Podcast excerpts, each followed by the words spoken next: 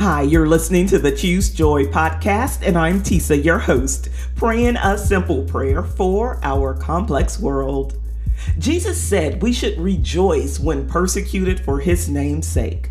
That doesn't include persecution for speeding tickets, writing bad checks, disorderly conduct, or any of the other sinful things that get us in trouble.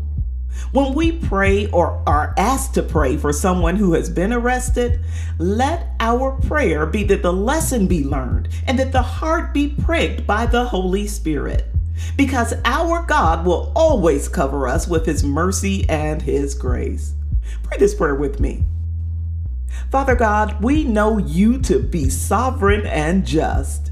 We know that even when we fall into trials and trouble, you are still working on us. It is our prayer for any who have been detained or arrested that you show favor in this situation.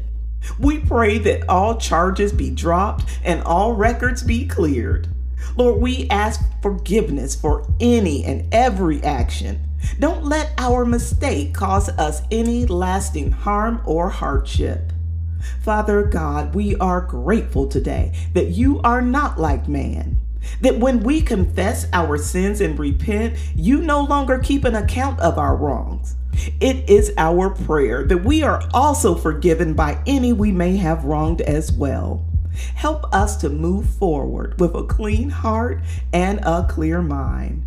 And finally, Lord, we thank you for your Son whose life, death, and resurrection gave us the right to the tree of life. It's in his name that we pray, knowing that this and all prayers are already done. Amen. Thank you so much for praying with me here today at Choose Joy with Tisa.